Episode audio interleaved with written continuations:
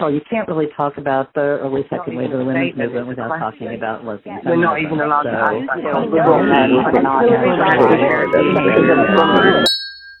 This is a W L R N extended interview. The following audio is from an interview and discussion between four butch lesbians reflecting on the history of butch culture in the San Francisco Bay Area and the progression to where that culture is now.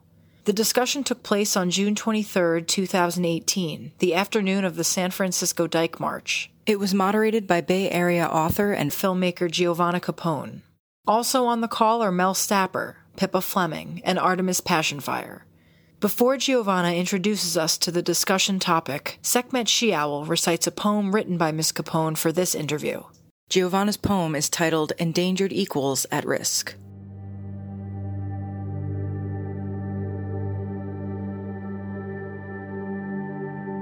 You're on the list of those expected to vanish. I see the connection, a definite loss of direction in the loss of our lesbian spaces. We're being crowded out and drowned in the alphabet soup, a toxic goop that's eating us alive.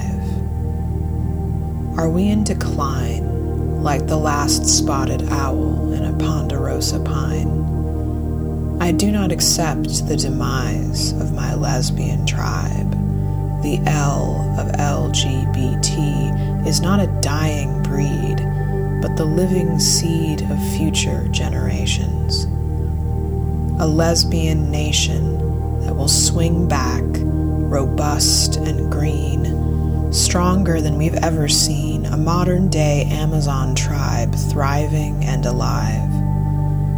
A silver labrys on every woman's neck, connecting us to matriarchs of old, a golden age of female power. Even in our darkest hour, I see a day when lesbians of every age come out strong and find vitality in life and love. Our bookstores, cafes, festivals, dances, films, vibrant and in full swing, and nothing to stand in our way. Extinction is a vanishing, a languishing, a death. We're nowhere near that. We are alive. Walking in a redwood grove is where you see it best. The tallest living beings on earth encounter all extremes. The old stand strong among the young. The dead remain intact beside the living. Wounded trees are still giving every molecule of power to the young, struck by lightning, bent by storms, scorched by fire. They live through every dire circumstance there is. In three thousand years, dead wood is good wood, and in the dense undergrowth you see the evidence of green. A million needle leaves are sprouting from the trunks of fallen trees.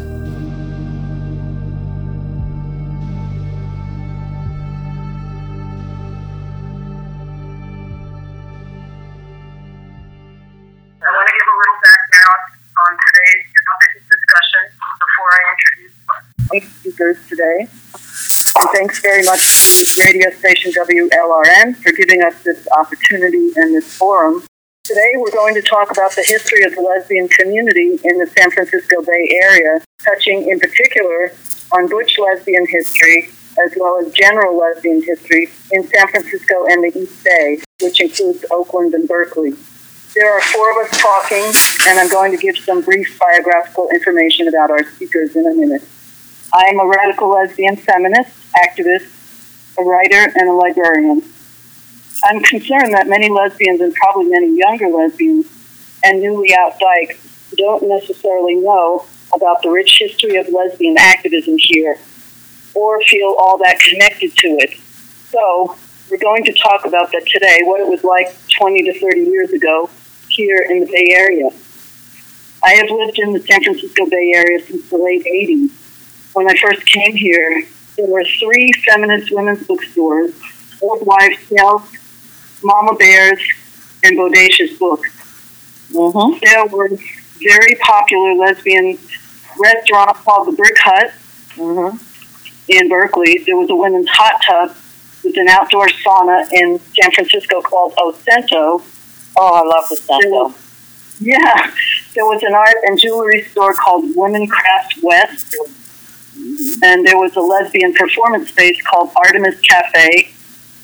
There were frequent women's gatherings and concerts and a variety of conferences for lesbian feminists, several lesbian bars, including Ollie's, the Lexington's, Amelia's, and Maud's in San Francisco, and a few other bars as well.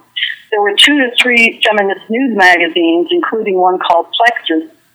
There were women's publishing houses. Diana Press was one.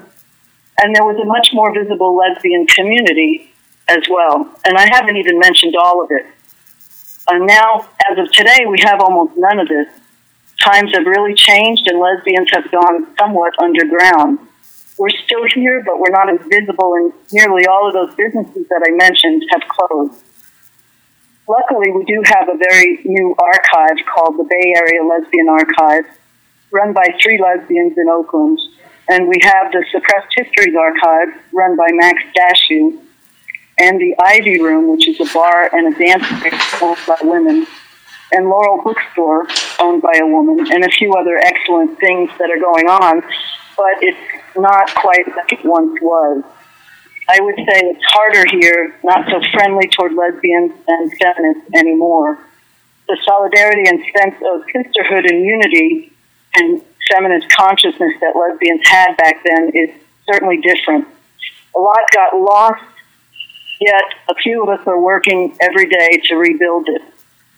We're going to talk today with three butch lesbians who lived in the San Francisco Bay Area for many years, specifically going back more than a decade or two, and they're going to discuss what it was like back then for lesbians and what kinds of things happened to change this amazing, supportive environment, and also a bit about what it's like today. They'll focus on butch lesbians in particular, but lesbians in general as well. I'll introduce them now. I'll start with myself again. Giovanna Capone. I'm a radical lesbian feminist, author and editor, an activist, animal rights advocate, and public librarian. I was raised in a working-class Italian-American neighborhood in New York. I lived in San Francisco and have been here in the Bay Area for many years. We also have Artemis Passionfire. She is of New York City Jewish heritage. She came out in nineteen eighty-one in Boulder, Colorado. She moved to the San Francisco Bay Area in December of eighty-three, and she's a martial artist, retired tradeswoman, goddess worshiper, gardener, and butch dyke Amazon. Artemis moved to Nebraska in twenty thirteen, where she lives with her butch spouse. She currently works in the field of security. We also have Pippa Fleming, who is a black butch lesbian feminist performance artist, writer, and spiritual practitioner. Pippa is currently in pre-production for Stepping Between Storms. That's a performance exhibition based on her memoir. We're also joined by Mel Stapper. Mel is a radical feminist, ex-punker, retired firefighter. Mel became legally blind in a fire, so she understands disability from the inside out. Mel grew up in a family of five kids with a single mom. She won a full academic scholarship to an expensive women's college. She's more comfortable in mixed groups than all white ones. Even though she has a good income at the moment, she's still the same working class like she always has been. She lives in the Redwoods and feeds a bunch of feral cats and goes to feminist events whenever she can. I just want to say thank you to everyone for joining us and start off with the first question. Please talk about when you lived in the San Francisco Bay Area and what was the lesbian community like back then, and specifically for butch lesbians. Well, I can say when I was a butch dyke back then, there was no such, you were butch or you were them or neither, but there was no such thing as trans. Maybe somewhere in history, but um, It was totally comfortable being butch. Nobody was pushed to be trans or actually cared about it. I don't think they knew about it then, but it's becoming a big fact now. Can you talk a little bit about what it was like back then for lesbians? Um, you lived in San Francisco. Uh, how far back did, were you living here? I'm from the Bay Area, so I moved to San Francisco when I was about twenty-two. But I grew up in Hayward, which is close by. Hayward. Hayward, exactly. Um, I came out in Boulder, Colorado, and I was radical, sexually radical, and had to come out to the Bay Area, but I was also very politically radical. And but before that, I went to a, tried to live, do communal living up in Oregon. It rained for two weeks, and when the sun came out, I decided, I'm headed to San Francisco. So I was like, I can't take all this rain. And so I lived in the Y M C A. They had a women's floor downtown San Francisco. And I explored the town, and they had Old Wives' Tales. And up and down Valencia, they had Artemis Cafe, Old Wives' Tales. I can't remember Women's Craft West. Maybe it was there. They had Osento. They had Good Vibrations, the sex store, but it was really for lesbians. They had Amelia's bar. It, it was it was like Dice Row, the whole street, other than the Hispanic population, which it was because we couldn't afford the gay male Castro, was all dyke positive. Dykes were really visible. Dyke businesses were really visible. And I remember going to Artemis Cafe. The Budapest had ritual there. Um, it was like a lesbian heaven in a way. I mean, for a city environment. But then, over time, slowly, one business after another began winking out bit by bit. And in the East Bay, they had Mama Bears, and then there was a, I think there was a woman's place. When I moved over to the East Bay in eighty-four, you know, I lived two blocks from Piedmont Ave, and you could see lesbians all the time on Piedmont. You know, lesbians and butches were really, really visible. Really visible. We had our own spaces separate from gay men.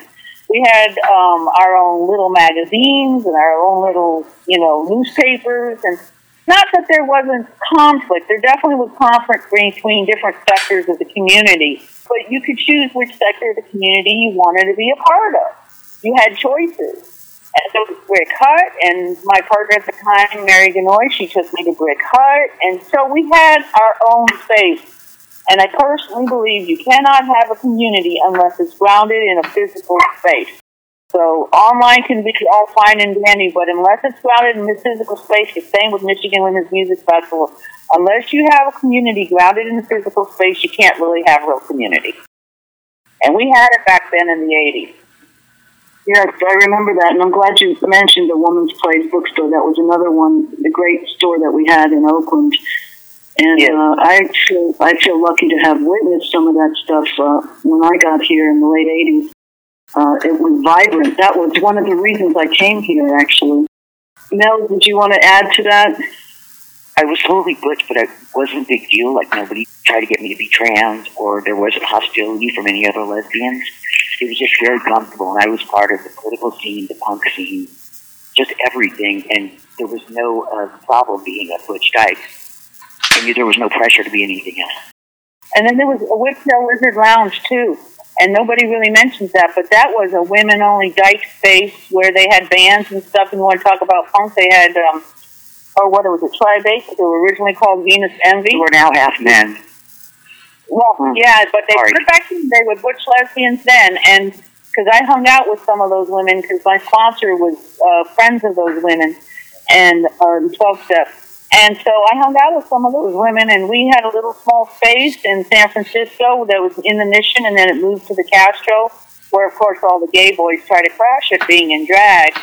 So that was hard until, of course, it went under, you know, and there was the usual argument about keeping it women-only, dyke-only, and, and allowing others in. But there was also that space that was a dedicated lesbian space, too.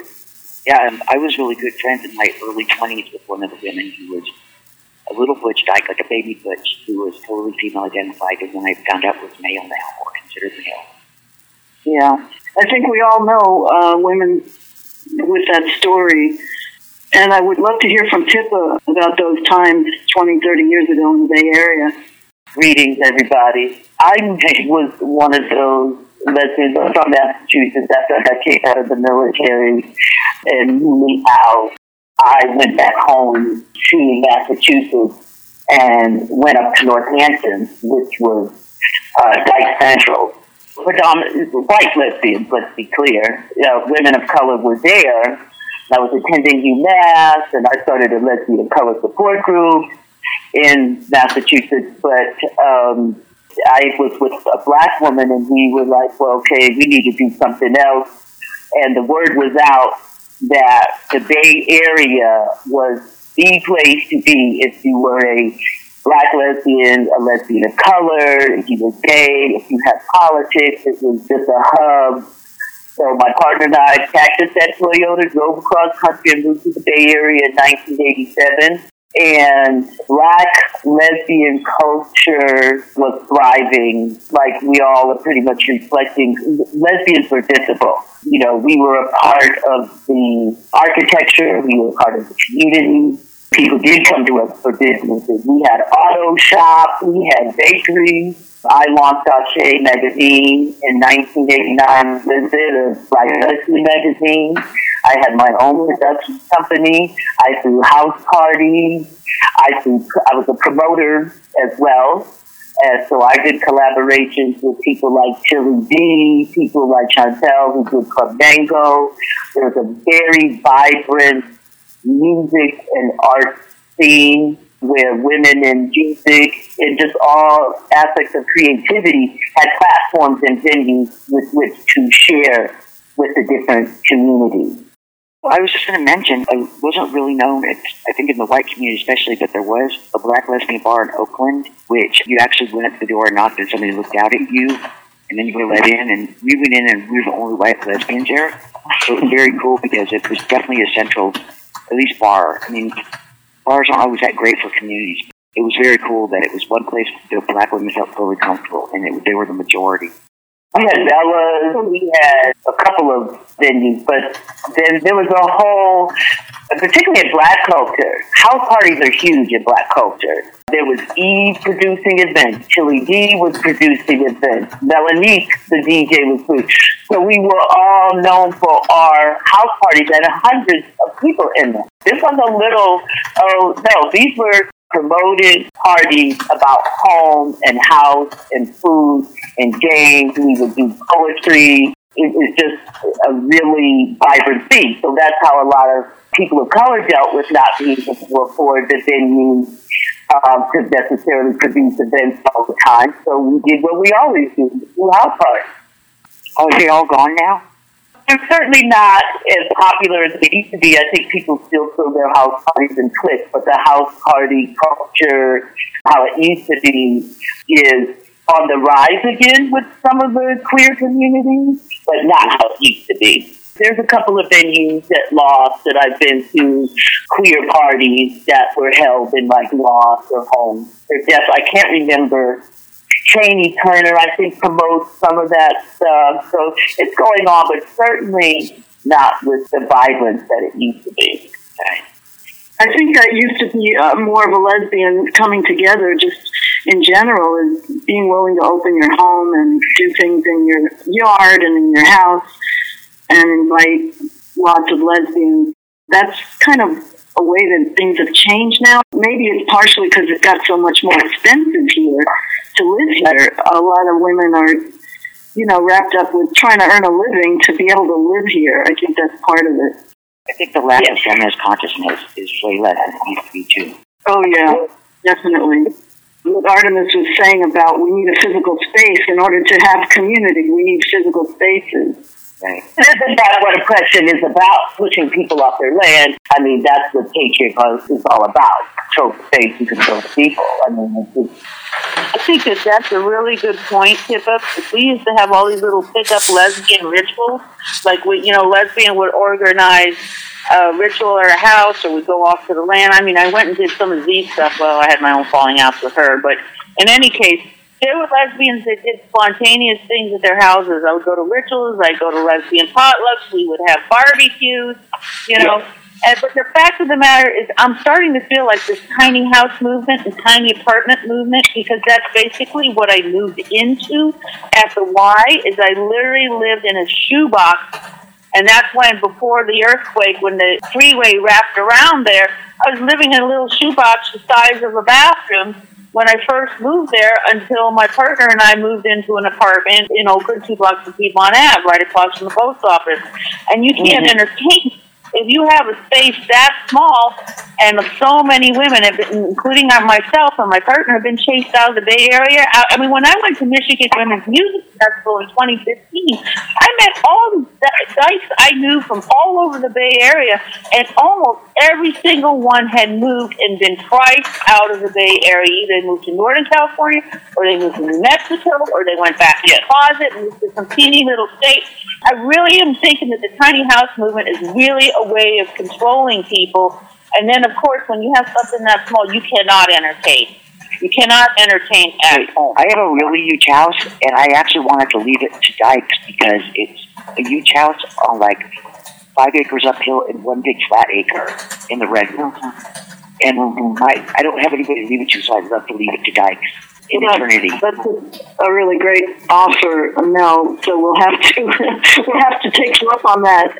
I want to move the conversation a little bit to, I think it's an excellent point about just how the economics changed and reducing our spaces, and then we can't entertain, we can't have parties, we're focused on survival. Um, those were huge forces operating on the lesbian community. I think another big force is this trend that we see now towards transitioning, taking on the aspects of, of men and trying to assume a different identity. Let's talk about that. I'm a little hesitant because I know it's a very volatile subject, but I think it's important to talk about how it impacted lesbians here in the Bay Area. And the reason I chose the three of you to discuss this was because you have a history of experiencing that, witnessing the lesbians around you starting to take on that whole trend and decide they're going to transition, and how did that impact our community? Um, what were your thoughts on that, and what did you see? What did you witness? Well, I had two two lovers. I wouldn't say they were girlfriends, but they were two lovers that both transitioned. One I didn't know, but she was very male-identified back in Boulder. The other one um, I got involved with shortly after I got clean and sober. And, well, it was kind of a stormy relationship. And then after about a year, you know, we went to twelve-step meetings together, and she met other lesbians that had transitioned and, or wanting to transitioning. Handsome butches, butches that were really handsome women, really successful, didn't have a problem dating other women, that all of a sudden decided that they wanted to transition. But I, I began to see that a lot of those butches hung around gay men, or they hung around male to females, and there were certain ones that, you know, some of the M T Fs kind of influenced them, and when they got around these certain crowds, they would start to talk certain ways, because the transitioning starts in the mind. And when they started to see these certain cool people who were doing it, and they became part of that, they, the next thing I know, they were spouting this stuff, and then I had the feeling that they would be next. The bottom line is that they started out with feminist consciousness. No, that's not true. Because the woman that I was with, she was a hardcore butch. I mean, physically very, you know, some of the issues that people talked about in your other interview, you know, she mm-hmm. really couldn't pass as female. She was, she was tall, she had a very low voice, she had very masculine features, but she was really quite feminist. But the fact of the matter, she couldn't get work. There was a certain level of mental illness she had. She was a major incest survivor. I think that's a big issue right there. And she constantly was treated like a kid, because she was in that borderline where she was very male-appearing, but she was really quite feminist. The next thing I knew is she got around a certain crowd. You can't just put it down to politics. There's other things that are involved as well. She got around a certain crowd and heard them start talking. The next thing I know, she was wanting to transition. It's like there's been some talk that it's been like a contagion. At first, it was individuals like, okay, I go to San Francisco from Oakland. Six months later, this one's saying that she's going to do the change, and then to go back Six months later, this one's going to do the change. Three months later, that one's going to do the change. And it was certain key individuals. And that was about in the beginning to mid nineties I started seeing that. I didn't see that in the eighties when we had our vibrant, strong lesbian culture. But in the mid nineties when people began identifying more as queer and with gay men. All the ones I knew didn't have any feminine conscience. They were first to jump on the bandwagon. And everybody I pretty much knew who did have a feminine consciousness are the ones who didn't. And I, I know that from spending a lot of time with them and ones who were lesbians but weren't necessarily feminists. But I hung out with them because at least they were lesbians.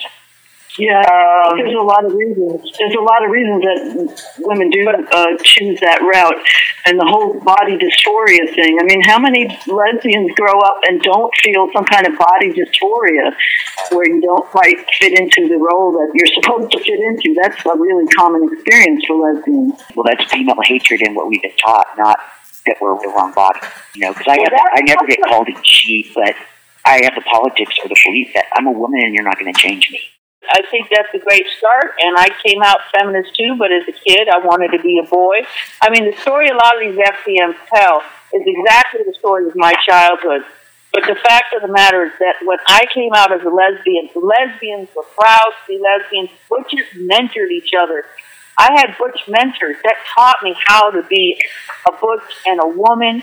They took me to women's rituals. They were proud to be Amazons, you know, and that is part of feminist consciousness, the women's spirituality movement. That's definitely part of it. But these witches were proud to be women. And they taught me that, but lesbian culture was strong then. We were like, we're Amazons. We're going to go into the trade. We're going to, you know, we're going to do what we want to do. We're going to go into non-traditional fields. I mean, women, lesbians were breaking ground, and it was a particularly butch lesbians that were breaking ground in all these fields. So we were pioneers, and, and this was something we were proud of, but we've lost all that, sadly, I hate to say. Well, I don't know that we've lost all of it. The, the mentoring part, I think, has gotten a lot weaker than it ever used to be. Uh, I would love to hear from Pippa more about that. I was just going to say that. I'm learning how to expand my conversations about this subject matter in the sense of I think that the way different communities are experiencing this particular battle around female erasure are very different because some of the things that white lesbians are going through, I just don't experience that as a woman of color. But I would like to say that we don't speak about the nuances of life and what a person will do to survive and what kind of salt or what kind of spiritual platform or what sort of emotional support that someone has to combat female hatred, particularly towards the butch. If I counted on a paycheck, I would have starved to death a long time ago. I, too, had to leave the Bay Area because I could not, I could no longer afford it. I, and I'm not willing to kill myself for a house. I mean, I totally relate to that. See, this is why I'd like to expand the conversation around. It's really, to me, at its core, is patriarchy. We all know what it means to be a girl and what kind of training goes. Even if you, like, I grew up in a home where I was allowed to be good. That was not an issue. But you go out into society, you go to school, some of us were in churches. If you are a girl who steps outside of that box, whether you wind up being straight, bisexual, lesbian, whatever, you are punished every aspect of your life. If you don't have a support system, if you don't have mentorship, if you don't have a place to go, then maybe you might think that, oh, well, gosh, if I'm able to get this shit by saying I'm a guy, I'll do it. I need to eat. And the fact that we don't include that in our conversation, we're remiss to not say that like this is just some random, I don't know why they're doing that. There's social factors behind it. It's just like talking about black folks who could pass. For me, it's like I would like to speak about the conditions that we face that make us maybe do things we're not really sure we should be doing or don't want to do, but we want to eat, we want to live, and we want to survive. Yeah. So if you are twenty-one and you've been given this uh, portrait of the world, And then as a young butch, you were like, oh, fuck, this is hard. Okay, well, maybe I'll do that. Okay, so we we're, we have to have some understanding about what the climate is for women. Hey, I got to say, I was really lucky. I got a full academic scholarship to Mills College, which is a women's college, so it was way different to be in a women's college than, you know, a standard mixed-sex college. It made a huge difference for coming out and being a butch dyke. I think that the forces that are on butch lesbians, there are numerous forces, and one of them is the economics of trying to survive. And I would think that especially women in alternative, you know, non-traditional fields, jobs, where they're surrounded by mostly men, right. The pressure to... Uh, Let me let me speak to that, because when I came out, you know, I worked a shit job after shit job, but I saw all these butches, all these strong butches that I knew were in the trade. And so they said to me, well, Artemis, why don't you consider getting into the trade? So I went to trade classes that were taught by lesbians, butch lesbians in San Francisco, John O'Connell Community College.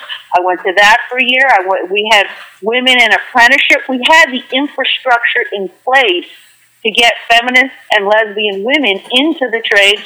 They sued to get women into the trades. And so I had this ideal, because these classes were women only at that time. They were strictly women only, taught by lesbians, to get us into the trades, and then we would tutor to get take the test to get into the trades.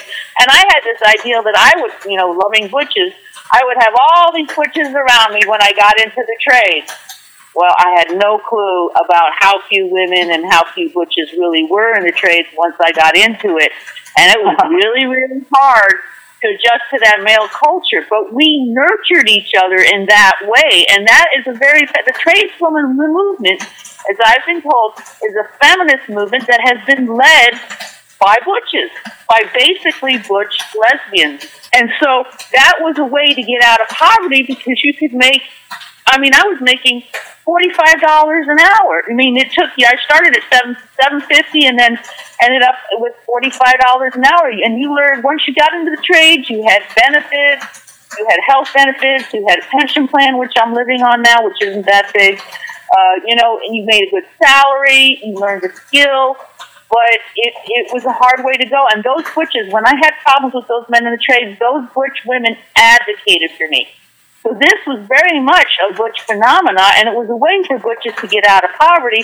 And there was always a place in the trades. Like, I never had a gay man come out to me in a trade, but we all knew who the other lesbians were, and it was obvious often that there was kind of a place that men were like, well, they already assumed you were dyke, even the straight women, you know, if you were in the trade. So there was always a place, even if they begrudgingly, they didn't really accept us, they kind of knew that, they, you know, this is something that butches gravitated to. And it was something we gravitated to, to have a skill and to get out, to try to get out of poverty. I have to mention something about class. Uh, I was living in a shoebox and desperately poor before I got in the fire department. And that was a place I could make a decent living with some, uh, sorry, the brain damage kicking in, with some security. Uh, the reason I have a place now is because I was one hundred percent disabled, and I get a disability from the fire department, which is very high. So I live in a house that I used to go by and go, fucking rich people. So now I own one. But it all has to do with, uh, I basically gave up my sight to make money. Instead of being like somebody for money who doesn't have to nearly die to get money. So I still have my class consciousness, even though I, I make a good living and I live in a big house. Mm-hmm. Well, you were injured. I mean, you didn't give it up. You were badly injured, right? Well, that's why I say I had to trade my, my body and my eyesight to have money like other people have without having to work for it. Yeah. And that's a pay. horrible price to pay. That's a horrible price Oh, I know. Pay. And that's why sometimes I'm like, is it better to be blind or poor? Because I've experienced both. And, like, it's really hard to be sight impaired, but it's really hard to be poor, too. You know, it goes back and forth all the time. Like, I miss stuff I could do when I was broke and poor. But now I have other stuff, and I can appreciate, but I still don't appreciate my injury. Yeah, the class consciousness is always there. Always. That's why I give away a lot of money, if I can. But, but there's a whole piece where butches, we are really, really oppressed when it comes to work, because that is why I had to move, because they see me as a big woman, a butch woman, a lesbian, you know, big, big butch lesbian come on the job. They're like, okay, you know, I'm there. I get my nerve up. I go out to get dispatched to a job and say, well, I'm sorry, I'm turning you back by my right of refusal. Well, why? I don't have to tell you. And they wrote that into the union contract, which was really the right to discriminate. They did that to minorities. They did yeah. that to women. They did it to those who were too pro-union or spoke out too much. The right of refusal was a right to discriminate. And and when it comes to a recession, guess who gets to get the work? The good old white go. boys in well networked. And some of us would be getting like maybe three months a year, maybe even less. I couldn't get a job more than two weeks. And the longest job I had during the recession was six weeks. And then when my unemployment ran out, that was it. So I think the whole piece about being butch, and even more so probably even people could speak to this, being a butch of color or being a fat butch in my case, you know, it's like they starve us out. They start, you, either you conform or you get starved out. There you that's go. Shocking, because that's one thing I never dealt with, and I was okay. doing dirty jobs. The underpinning of all of this is, is patriarchy, the female erasure that we're all dealing with and trying to fit into a, a patriarchal society, and, and Pippa uh, mentioned that a, a little while ago. That's the underpinning of all of this. Right, well, that controls everything pretty much. Pippa addressed that, trying to get work being butch. And even so, and you're, and for me, I could say as a fat butch, that's a lot of what I face.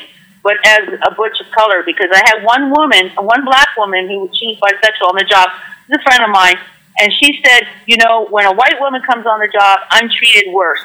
But you are the only white woman that comes on the job that's treated worse than I am as a black woman. So a lot of ways, I allied with the black men and the black women much more so than the white ones. Mm-hmm. But well, we have a shared common history, we have a shared trauma, so one of the things I say to people, just think about your everyday movement. I said this to one woman who, I think she may be presented as a femme. Anyway, I said, tell me, sweetie, oh, why don't you go get a job at Pizza Hut? I love how everybody wants to help butchers where they can get a goddamn job. So, where do you see butchers, front and center, masculine women, taking your money, at the doctor's office, on the face of society in the economic realm? We're either digging ditches, hiding in offices.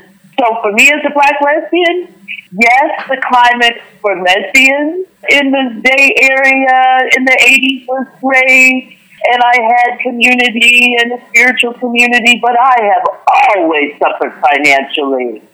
Yep. I'm curious, you know how I do the, you know, it's better to be blind or poor. Mm-hmm. Ever have that thing where you look at, is it harder to be black or female? If you never, ever, I never divide myself on that. Employment for me, and this is where I think we need to just come together and just be more frank. We don't even engage in conversations about class, the way we use, just all sorts of things. Employment for me as a black butch lesbian has never been my strong suit. I have always struggled, and I better know how to do twenty things. So I haven't experienced, oh, I used to be really, no, uh, in, in the gay, no, that racism, because I'm also one of those women who look very masculine. And I love how I look. I realize that I am one of those beings that looks like both sexes. Some of us do, some of us don't. But because of that, uh, coupled with my presentation, oh, it's punishment. It's punishment. I was been punished my whole entire life for presenting the way I do. I've been denied plenty of opportunities. And I don't see one as worse than to be black in America, to be a female in America, to be a butch in America. They're all off the chain. That's, yep, that's so how I'm curious it. If you dealt with that inside, or it just all stays together for you. I don't compartment. I'm a whole being. I experience these things as a whole being. Uh, I don't have hierarchy. My, they're equally a bitch slap, all of them. To be female, to be a black American, to be a butch, that's a triple threat. I've never been the belle of the ball. I've, ne- I've always struggled financially. Always. I've always had to be entrepreneurial. I can hang your drywall, write you a grant, babysit your kids. Right. What you mean? And with black folks, that's the running joke among black dudes. You know, you got to have ten jobs, you know, to survive this motherfucker up to the ear. Are you kidding me? So, yes, never, I've never had my A day. As far as that, as, as a fat butch, as a big butch woman, as a big butch lesbian, towards the end, I began to be entrepreneurial. You know, I began to go ahead and, get, you know, kind of bid small little jobs inside the community because the union wasn't providing me with the work. But they weren't yeah. enough to survive, but they were just enough to put a little food on the table or to pay rent for this month. If I worked for three days, you know, and that was my mentality towards the end. It was like, if I get three days' work through the union, I've got my rent paid. But if I could do a couple little side jobs, I could pay for food, I could pay this bill, I could pay that bill, have a little cash in my pocket. So I began to depend on the community when we had community. And a lot of times the community did provide for me in that way, you know, the women's community, you know, and, and, you know, word of mouth, oh, okay, you know, she'll, you know. And so I started to get the feeling of that kind of entrepreneurial spirit. And, you know, I found out from another fat woman that a lot of middle-aged fat women in particular, and just like what you said, they go into business for themselves because the same thing being fat as being black. You know, you can't hide that. Not like being gay. Right. You can't hide that. It's like right there. You know, and they see, as soon as they see a fat woman or they see a black woman, or especially if you're butch, it's like, forget it. I don't want you. I'm turning you around, sending you back to the hall. Why? I don't have to say. That's right. There's definitely the, the multiple oppressions going on, and uh, most of us, or a lot of us, face that. I want to ask, uh, move to a slightly different angle here. Do you ever feel like our contribution to society or to the community as lesbians, as disabled lesbians, as lesbians of color, as fat lesbians, working class lesbians, do you feel like they're being recognized, or do you feel like there's this tendency to wipe them out and, and bury them generation after generation? Can we talk about that a little bit? I definitely think that's true, because I always had that sense of community. Um, the worst harassment I've ever experienced was the night after Dyke March. My partner and I, you know, we were dressed in our leather. We were dressed completely butch. She was femme, but she was just butch that night. We went down into the train station, and these were there were these lesbians being hassled. And the butch lesbians in particular were being hassled by these two males, and this one was quite volatile. So I went and called the cops.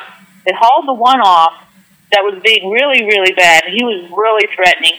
And the straight people all around, they didn't say anything. They didn't, let, they didn't say a word, nothing. And we got on the train, and he, this other guy who was drunk, tried to follow us and tried to sit with us. And the other butch said, no, you cannot sit with us. Go away. We were all so scared. We didn't go to our stop because we were afraid of being followed. We went to their stop, and they drove us home. But lesbians used to look after each other. They used to care for each other. Like I said, they employed me, you know, on little side jobs and things. We even had a little lesbian food bank in the East Bay. There was a little lesbian food bank, and we were really broke and starving. Lesbians took care of each other, and and they don't do that anymore. I didn't get that feeling anymore. I'd go to Piedmont Ave, and I'd felt completely invisible. I'd go to other places, you know, and they'd all be, you know, they'd all start transitioning. They'd all start imitating gay men. They'd all start, I mean, just... I've always been a visible butch sight, but my last few years in the Bay Area, I felt invisible, and I'm not the invisible type, right. And I feel like we lost that solidarity.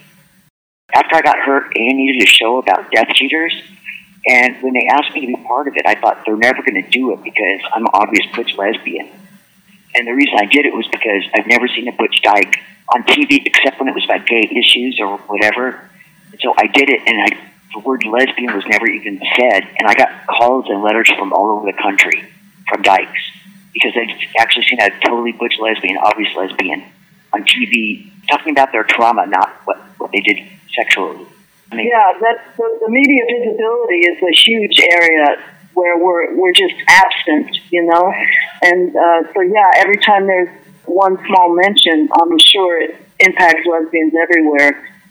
It was, it was huge. I mean, it was like I had a third of the segment. It was an hour segment, and it was very positive. Nobody said, oh, look at that lesbian. You know, it was like totally about something different.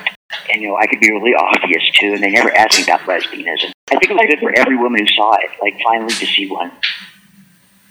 Yeah, absolutely. I mean, I think every generation we go through this where we're just kept so invisible and kept to the margins, and we have to keep uh, rebuilding our existence and our culture over and over every generation. Right. I think that force is going on, but it's the same thing as far as the erasure. Right. Well, the thing is, gay men get to keep their culture. Like, when we went to Denver Pride, there was this meeting. My partner picked up her chip, my butch partner. She picked up her chip where she got clean and sober, the very meeting she got clean and sober in twenty years ago. This just happened last week. Well, the meeting was all gay males. We were the only two dykes there. God. Asked us, and it was the first time I'd been in a gay meeting in five years, because there's none out here in Nebraska. But it was the first uh-huh. meeting, time, gay meeting in five years, over five years since I left the Bay Area. And the gay meetings used to be about half lesbian, half gay men, until they became almost all gay men. And then the gay guy asked, well, how come there aren't lesbians come to this meeting? And my partner didn't want to get into the whole tranny issue, but she said, the lesbian community is broken. It's really, really broken. But the gay male community is not. It's completely intact. Contributions to society getting erased. So, I'm a black woman.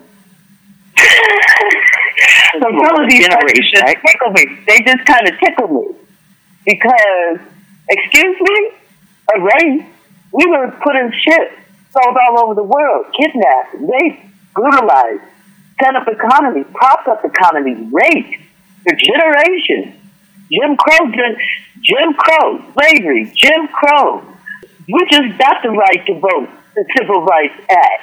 I'm a child of segregation. My mother grew up in Jim Crow. Excuse the black migrant. Excuse me. We always dealt with uh, the oppression of being black in America. We are the most incarcerated people, yet only in this. Excuse me. So for me, like, what do you mean? What have I not been on somebody's hit list for some reason for being a black woman?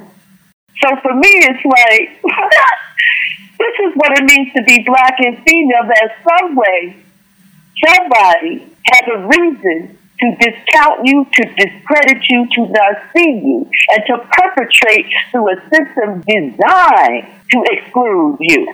If you're black, you know that. Right. That's the reality you face just being black. It now add lesbian to it. Now add brick. So please guys are like, what? When is, what? Racism? I mean, we were brought here on shit. This country still hasn't dealt with this racism. But I love Donald Trump being in office because it's bringing up all that creamy feeling. I was scared when you first said that. I love Donald Trump. Um, yeah. See, everybody's so reactionary. It's like, come on now. We know the racist history of this country. Let's stop playing. He has come from a legacy of racism. Somebody needs to deal with that anyway. So I want to say something. You know, as a white woman, I've always thought when slavery was supposed to be over, why wasn't there remuneration? Why didn't they get profits of what all the white people made, all the money they did? Because black people wouldn't have been forced into poverty. Like they didn't get any money, but they'd been slaves. So how are they supposed to move up if they have no choices and no money? You know, and the black people that did do well was a shock, and, you know, very few of them got to. But they should have been paid. You know, money should have been taken from the slave owners and given to their ex-slaves. You know, to restart a life like everybody else got to. Uh, you don't treat people that you dehumanize in that way. That's against their principles. It's not about my uplifting. We went from slavery to Jim Crow to segregation. And all of it was impossible. It's a legacy. It's a legacy. So there has been no break in the chain. Exactly. That's what I'm saying. This country is built on despising black and brown. Yes, yes. Hey, black people built the White House. Yes, we did, and more than one. Mm. So, well, that's a country where I keep denial about about a lot of this stuff. I mean, um, I, was, I don't know what else to say. Sorry. We're hearing it, though. So, do we want to touch again on the issue of uh, um, transition and, and this whole discrimination and detransition. Do we want to talk some about that?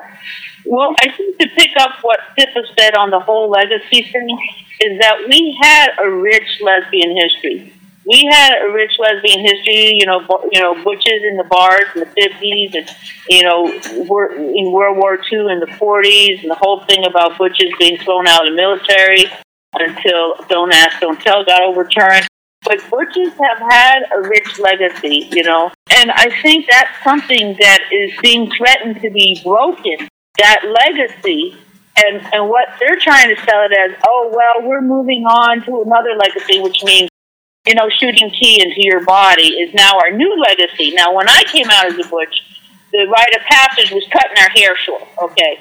Now, I know there's some butches with long hair, but for a lot of us, it was we cut our hair short, you know, and I went through that, and a lot of other butches and a lot of other lesbians went through that. I mean, you can always grow it back out. But there were various things that, you know, now it's okay for me to wear male clothing. Male clothing fits me better. But this whole legacy that we have had as butch women over time, that you could look back all the way to the time of the Amazon, but even in more modern times, you know, uh, Natalie Barney, the ones in the twenties, you know, even before that, that witches have always had a place. You know, some were soldiers, some passed as male to try to, you know, survive out in the world, but to still women. But I think we're in a place of having that threatened by so many young women choosing, instead of being tomboys, being trans boys. You know, it's like to take that into your body and identify as men rather than to expand the definition of what it means to be female, what it means to be a woman, can include us. You know, instead of no longer including us, you're no longer women. You know, we're always being told, oh, you just want to be a man. Now that legacy is turning to where women think there can actually be men, instead of for our freedom as women, which is what feminism promises, as being a different kind of woman on the planet. Mm. We've always been there, but now that's being broken. On the point of detransitioning, on that issue, you know, I run the butch. Every woman detransitioning is welcomed, because I think a lot of them get pulled into work when they're young, and now they're seeing things. But I think having butch dykes be there for them is important, because they're getting so much pressure everywhere else, and we're the only ones who are talking sense to them about why they've transitioned. I could have been convinced to, but I know in this day and age, it's way harder to resist. So they're welcome on my page. What's it called? Butch, Still Proud to Be a Woman. And I yes. started it just because of the transition thing. So my page is basically, nobody's transitioned, but women who detransition are welcome, because it's one of the few safe spaces for them. And I've heard that women who detransition get harassed really badly. The detransitioning workshop at the last Michfest had one hundred fifty women there, and the women at Michfest paid for at least thirteen women who were detransitioning to come to the land to see what the female pride was all about. All right. Like, you see their female bodies. But I was shocked when I found that there were one hundred fifty women at the detransitioning workshop. A lot of them oh, were allies. Not all of them were detransitioning. Like twenty-something thousand women on the transition page where they get support for transitioning. There's like thousands and thousands and thousands. I was shocked. Oh, detransitioning? No, they were. They wanted to transition from female to male, and there were like eighteen thousand members. No, no, I'm not talking that. I'm talking detransitioning. I'm talking about that was one of the biggest workshops at Michfest, was supporting right, women. Right, I agree. And how yeah. do women feel after they go, I'm detransitioning, or did they have a positive output? They were completely. I was actually there. I was at that uh, workshop at Michfest in twenty fifteen, and what I heard from the women that were speaking is that one of the main reasons that young women especially drift towards deciding to transition is because our community as lesbians is weak. It's hard to find lesbians. It's hard to find mentors, like you were mentioning, Artemis, a while ago. The fact that our community is weak and not like what it used to be. But they're yeah, there's it huge support. There's huge support in this transitioning um, crowd. There's lots of support. There's a welcome. There's lots of services. So I think a lot of young women, uh, especially those that have trauma in their background, excuse me, weakening our community. I'm trying about transitioning. I question, because I've known a lot of lesbians who weren't butch and didn't present that way. I think they were uncomfortable being lesbian butches who now transitioned, and they weren't they weren't anything near butch either. So that to me is part of the rage. It's just women going, oh, I think I'll try it, you know? So yeah, I know so, you wouldn't have thought were butch. I would like to throw in the intergenerational perspective, as well as a woman who's an activist with young people, as well as a woman who actually goes to transgender things and listens to what's going on. My personal approach to speaking about patriarchy as I experience it in the L G B T community and the outside world is to talk about it and to actually go and see something. So these are the opinions that I'm about to share. What I don't like about some of the ways that the lesbian erasure and the rage we feel and the betrayal we feel and the sadness we feel about the obvious systematic attacks on what we feel, and that seems like another wave, McCarthyism, you know, each generation has to deal with it. And we have the internet and social media platforms, so you can tap into whatever you want to. So I would like to acknowledge uh, that erasure, and that's real. But I also would like to challenge us the way we speak about patriarchy, as well as what we actually know from the younger generation, as well as others about their process about of transitioning. So I would like to say that as one who has sat in workshops and goes to conferences, not everybody who identifies as transgender takes testosterone. Not everybody who identifies as transgender has top or bottom surgery or wants surgery. I think that what I see with the younger people is a mix of some tea taking, some people who can afford to take it to the next level, people who can't afford to take it to the next level, the underground aspect, the culture among young people. And I think we really need to catch up to speed, because some of what we're saying is based on our rage and based on our disappointment and based on our sadness. So we need to take some responsibility too, since we are the warriors. The transgender identity among young people is so fluid, they don't know what it is. There's clashes between the older transgender population and the younger. Wait, we were here first. This is what it means. So this notion, this kind of monolithic notion of what that means and the lens caps with which we're willing to look. I'm willing to look through several lens caps. I also think, too, young people are bold, and they don't kind of care about certain stuff that we cared about. Wow, you mean there's something about there for me to take that could transform me? Hell yeah, I'll try it. So I think there's generational approaches that answer. I think there's medical things. I think there's all kinds of reasons why. I don't think there's one monolithic transgender definition that people who identify fall under, just like there isn't one monolithic butch. So that's what I have to say about Um, just the identity as an identity. When people say the transgender community and what, you know, I'm like, well, that's so big amongst them as well. Well, there's an, another aspect. There's the pharmaceutical industry, which would rather see trans boys than tomboys, would rather see trans men than butches, because they can make money off it, so they're marketing it. And when you like talking about that it's a, that gender uh, center in England, that they have statistics that we don't have, that one thousand percent of young women have increased in number. Like, they might have two hundred a year, then all of a sudden in the last five years, now there's one thousand a year, and they keep those statistics, are transitioning. There is something societally happening besides the peer pressure. When I was in the Bay Area, young butches or young butches of a certain age were pressured by all their peers to consider transgendering, to consider, you know, surgeries. It was cool. It was the in thing to do. I want to be more macho than you. plus the economic forces, if they pass as a guy, they're going to get a better job than if they're a butch lesbian. And we all know the heat of being a butch lesbian and trying to get work, keep work, you know, be seen and visible in work. But if you pass as a man, and I know this is why that one ex of mine transitioned, because she was so masculine appearing that as a dude, she could just kind of blend in, go into the background and just kind of live her life rather than always being a target, which is really hard. But now, beyond that, is the whole financial piece from the medical, surgery, psychiatric, and especially pharmaceutical industry, the amount of money. Like, when I saw that they put twenty million dollars into trans issues several years ago, some of those rich millionaires, rich gay millionaires, rich trans millionaires, like that Jennifer Pritzker, I mean, I thought, what's that going to do? And I thought, think about what would happen if someone left a twenty million dollars legacy to the lesbian community. Okay.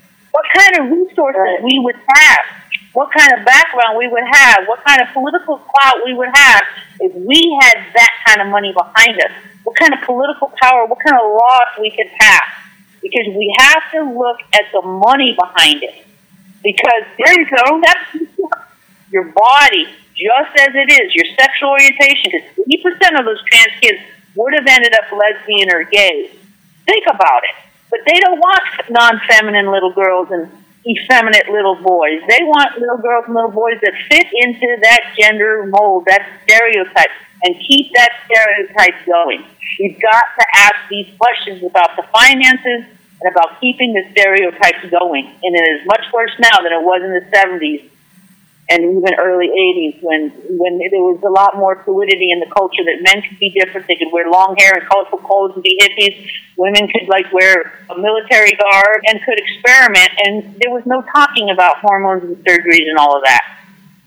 I'd like to speak on the age issue. I think the issue between older people who are trans and younger people is the older people went through hell to be trans, and it wasn't so optional and easy. Um, mm-hmm. But but now. Difference is that there's a huge amount of security in it because there's so many. And like in San Francisco, I mean, in this area, basically the term is she drank the Kool-Aid. Yep. Um, what I've seen and what I know is to be true, that it's it's a fad now. It's more cool to be trans. And these aren't women who thought their whole life that they were men. You know, now it's like, you could be trans, cool, you know. In the old days, it was a nightmare for people who were trans. You know, right. Like I was saying, you got the older generation cussing out the younger generation. Well, I think that's why, though, because they went through hell, and now people just go, oh, I'm trans, give me surgery, you know, and they, they had a shittier life, way shittier, you know. Well, there was the gatekeeping, and now it's like anybody could walk into the bathroom and claim they're male or they're female. Exactly, exactly. You know, and I think that's a pissing out. If somebody has been thinking they're trans their whole life, then I don't really support it, but I'm not going to give them shit like I'm pissed about the younger generation. Like in San Francisco, you know, all these women, women who aren't even nearly butch or have never thought about it, all of a sudden talk about being trans because it's easier and it's part of the crowd. Well, here, here's the thing. It's affirmation psychology. This whole, you know, with all these gender clinics and all these doctors being trained in the surgeries and the fact that the whole money piece is behind it, creates all these services and the pressures on these young kids. Hey, you know, that kid looks like she's playing with boys' toys and she likes boys' clothes. She must be a boy. So let's go and trans her. You know, it's like this whole therapy, psychological, doctoring, surgery, pharmaceutical pipeline. We've got. They never had to do psychological stuff, but, you know, they don't now have to, I mean. No, that's what I'm saying, but they had the gatekeeping back then that right. They have now lobbied to get rid of, and guess who's going to make the money off all of those bodies? Oh, yeah. The misery to your body. Rather than saying, hey, I accept myself as just the female that I am. Well, well good points that you're bringing up, and uh, I would also like to add, we're in a very conservative time right now. Just the political climate is very regressive and conservative. And the push towards transgenderism just reaffirms all that, and it's reflective of that because it's basically reinforcing the sex stereotypes exactly. Instead of challenging them. Exactly. Instead of challenging them and saying, hey, I can be a different kind of woman or I can be a different kind of man, which is challenging the stereotype, exactly. They are reinforcing and going along with it. So that's why, you know, when I go to a bathroom, I don't, I don't hide out. I go, yeah, I'm a woman, and I actually get more support than I would have thought of, because I've had people actually, I've had husbands come in chasing me, and luckily I had Bobby, who's straight and feminine. She was standing there instead of me, so he, the guy went in and saw her and thought his wife was an idiot. Yeah, I always make it clear, no matter what, when people call me sir, like I say, no, I'm not, because there's so few of us who are out there now. You know, we've been mostly erased. I've been uh, donating some thoughts. I would like to pull out the lens cap and address the larger issue of the human being's need to consume and to propagate everything and to consume it, to co-opt things, to absorb them, to suck them up. And I really would like to provide also another lens cap to a lot of trends um, around people's beauty, their appearance, the marketing of products, particularly for people of color, around um, your hair, your skin lightener, you know, always fitting in, the way the market plays on oppression. They're all linked. And things are very consumptive. And I don't just think that's the only, uh, for me, I would like to say that I want to be very careful how I talk about what I see around this discussion, because oftentimes it's just so whittled down from a, you know, this is how the lesbian thing used to be and this is what it is. And, you know, I'm a fierce person, but I also am engaged with this population of people, the trends, and uh, for me, a lot of what I see is about consumption and commodification, and I think American life is all about, well, I can absorb you, but I don't have to take you. Everybody eats Mexican food, you know, loves that Mexican gardener, that Mexican housekeeper. We love your mommy, not mommy, but keep your with uh, racism. We love to consume and commodify things. People are consuming all kinds of personas, all kinds of everything. So I, I would like to say that it's also bigger than that. You know, young people are marketing everything. Sex, they're hyper because of the platforms that they participate on, what they're in, in schools, everything's focused on consumption. You can be whoever you want to be. Uh, Rachel Rose will be in black. Black people be in Zen. I mean, we're, we we always exchange, but then we have a tendency as humans to commodify stuff. So I would like to look at gender and stuff, talk about the conversation. Just uh, it's not. It's also about just consumption, and it's also about. Things weren't available in the medical industrial complexes. You're damn right they would have cashed in on our consumption, our our vanity, our low self-esteem, or our high self-esteem. Look at the cosmetic industry. Look exactly. At the, look look at all the industries that target the ego. Need to be a part of this capitalistic consumptive society, and we're even more off the chain now. You know, look at all the different facets of our cultures that are consumptive. So sexuality is consumptive as well, you know, and so back to simple because. So to me, I I want to expand the conversation to speak about it like that, and also speak about that options available to you now. If you're a person who wants to fuck with pharmaceuticals, are, like you say, they're readily available. You think they don't want that money? They're like, line up, they're like, we don't care what the fuck you think they are, or who you think you are. But that's the medical industrial complex, period.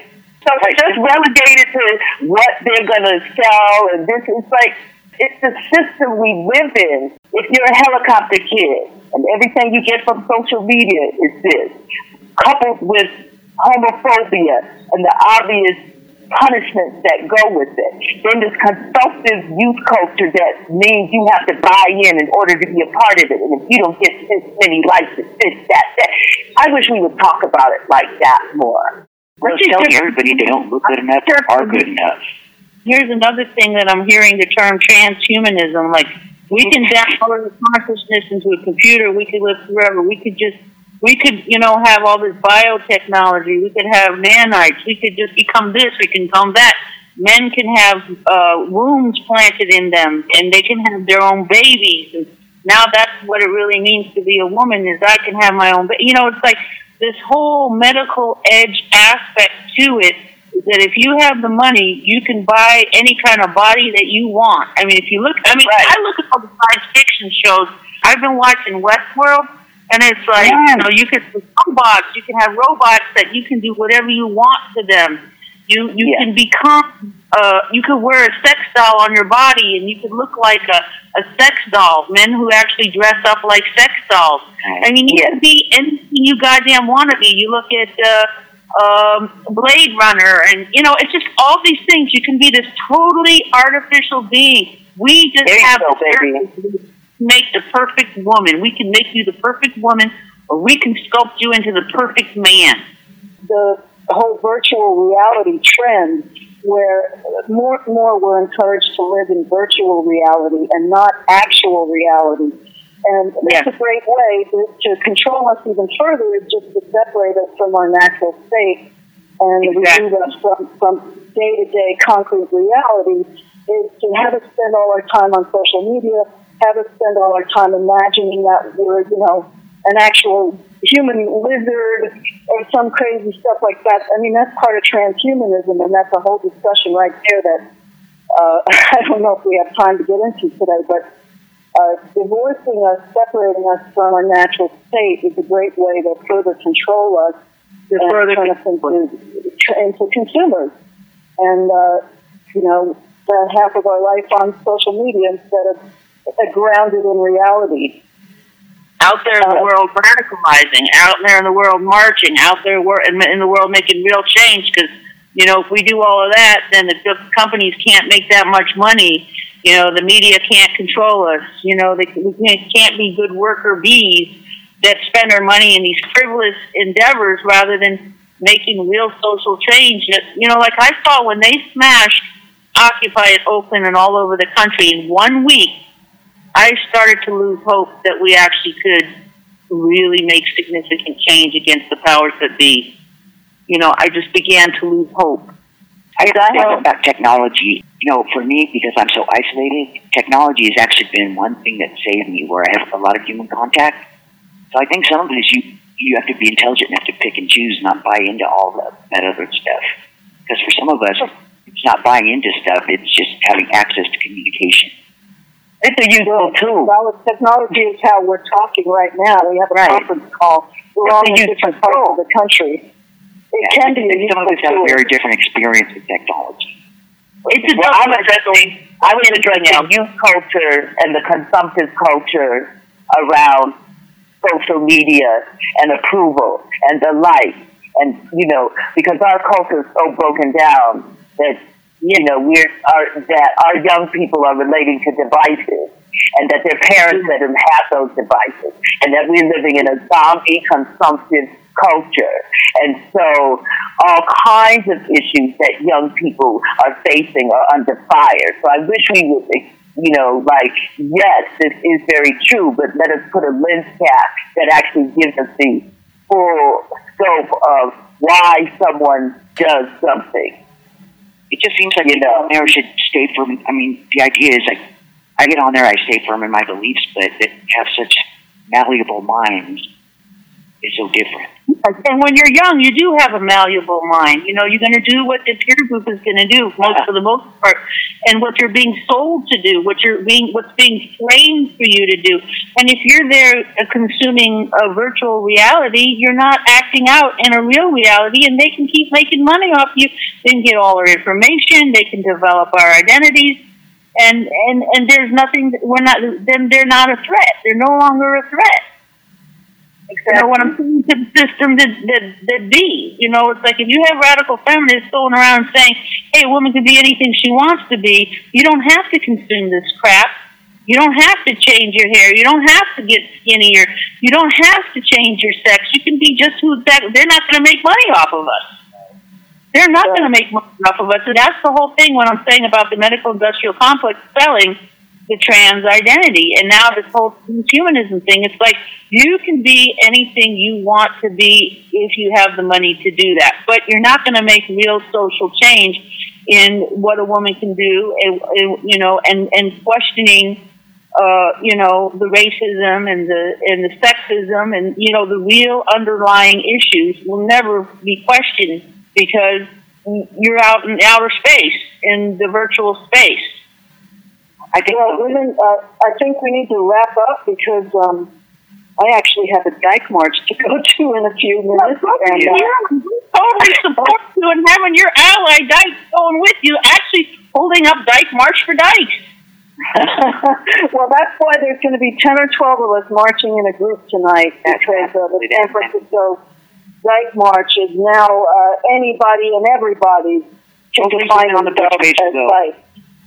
And I um, remember so, when they announced that, I'm going to tell you, I remember when I was at the Dyke March, I can't remember what year, but it was in the two thousands when they say, the Dyke March is for past, present, and future females. Oh and I God. was outraged. Oh, I was too.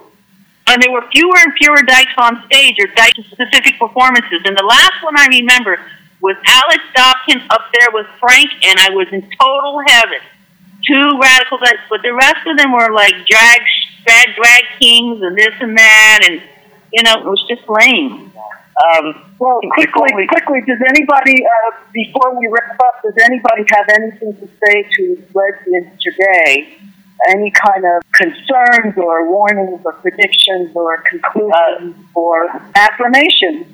Young women see the female stereotype as something who needs makeup. You know, the very typical one that's in the media. And women need to realize that that's a stereotype and that's not them, but I think they look at males as being more like what they want, so they become them. It's about buying into all that stuff that they're not female enough. I would say look at your Amazon spirit. You look at your dyke spirit. We had it at Michfest. There was four hundred women that gathered and the last spiral dance. It was a magical moment. You are strong just as the female you are and being a woman-loving woman, and you can be exactly what you are just as you are now. And the one thing is having the dyke solidarity. There is a magical aspect to being a lesbian, and like Pippa said, we are Amazon warriors. We are the warriors of the community, of the lesbian nation, and that we don't want to lose that legacy. There is a legacy there for us, and there is hope. Even if you have to organize underground, there is hope. That's why they were racist, because there was Michigan. I mean, that's why they were in Michigan. There's no place to have that. I would like to hear the lesbian community take responsibility for its own falling into the capitalistic consumption privilege thing. There are very wealthy lesbians. There are lesbians with intelligence who sold out. There are lesbians who are not being mentors. There are lesbians who are racist. There are lesbians who are classist. There are lesbians who participate very wholeheartedly in this system. All of this did not fall apart because we just poor little old lesbians.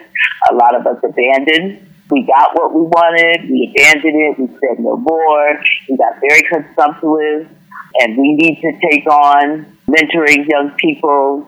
I think to demonize people that are actually facing struggles, oppression, and don't have all their things in place and being judgmental and trying to be in their heads, that doesn't serve us. I think getting into the minds of people and creating spaces to actually find out what they're thinking and where they're coming from so they can be exposed to different thinking. So that means creating spaces for uh, women who love women, but that is, we call it yoni banging, who constitutes designers, whatever term you use to identify that as an act of revolution, it is an act of beauty, and we really need to take on the responsibility of creating actual spaces for us to do our work. That is key, and I can't yep. remember who said it. When we create those, can't nobody come in your house and tell you you need to be there. Oh, stop it. My ancestors tell us far more worse shit. We need to stand our ground. We need to be the Amazons who say we are. My mentor was Audre Lorde, and my mentor is Angela Davis. How could I look at Angela Davis all convincing and tell her I'm too scared to hold lesbian thing? Stop it. Sorry. Exactly. We have a responsibility. No, it's not easy, but we have to give these young people and people who are hurting, people who are oppressed, an alternative space so they can absorb the knowledge. And, and not everybody just.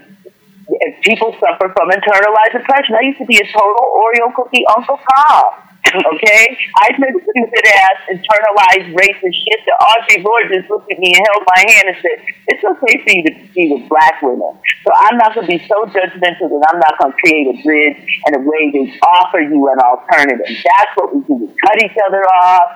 So, and that's when you divide and conquer. Our community is heavily monitored, heavily ID'd, heavily being infiltrated to create mass confusion, so we don't have conversations like this.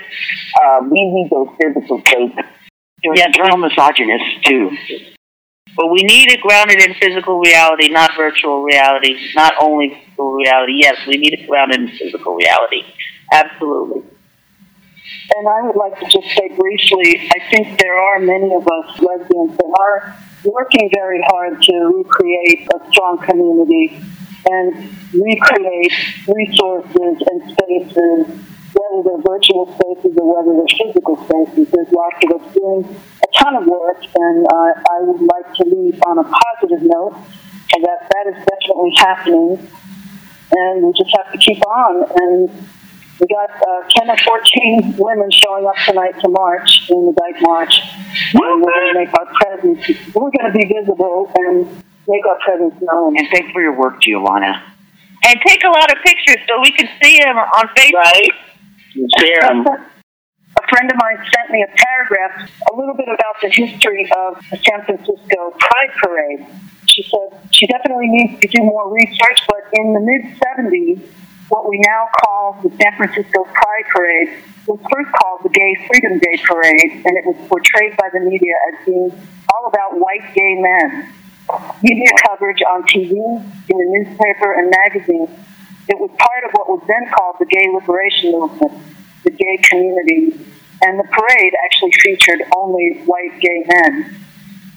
In nineteen seventy-six, this friend of mine, she said she was living in a racially diverse dyke household of twenty-somethings, and she remembers talking with her housemates and hearing that dykes in at least a few other households were mobilizing and about to go to the parade committee and uh, carry signs demanding inclusion of lesbians, not only in the parade, but also the word lesbian itself in the gay community whenever it was talked about. She says that she remembers in nineteen seventy-seven or seventy-eight, there was a call specifically for black lesbians to come out and march in the parade, and they did come out.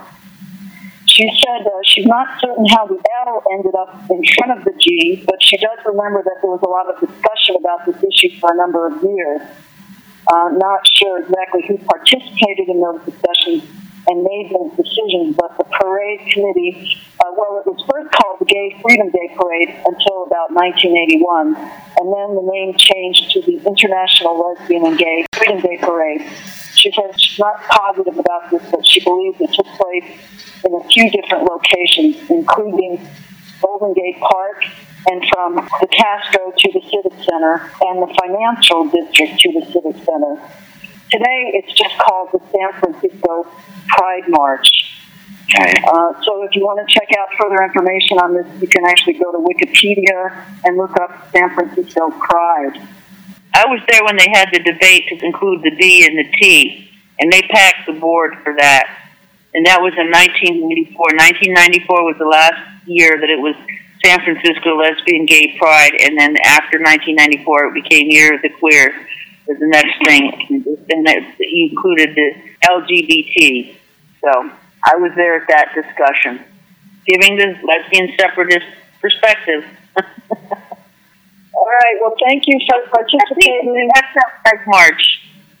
Happy Pride. Happy Pride, and uh, happy Pride to W L R N. Thank you for giving us this forum. Keep Amazoning on. Right on. This has been an extended W L R N interview about the history of butch lesbianism in the San Francisco Bay Area. Interviewees included Artemis Passionfire, Mel Stapper, Giovanna Capone, and Pippa Fleming. I'm Sekhmet Shiaul for W L R N.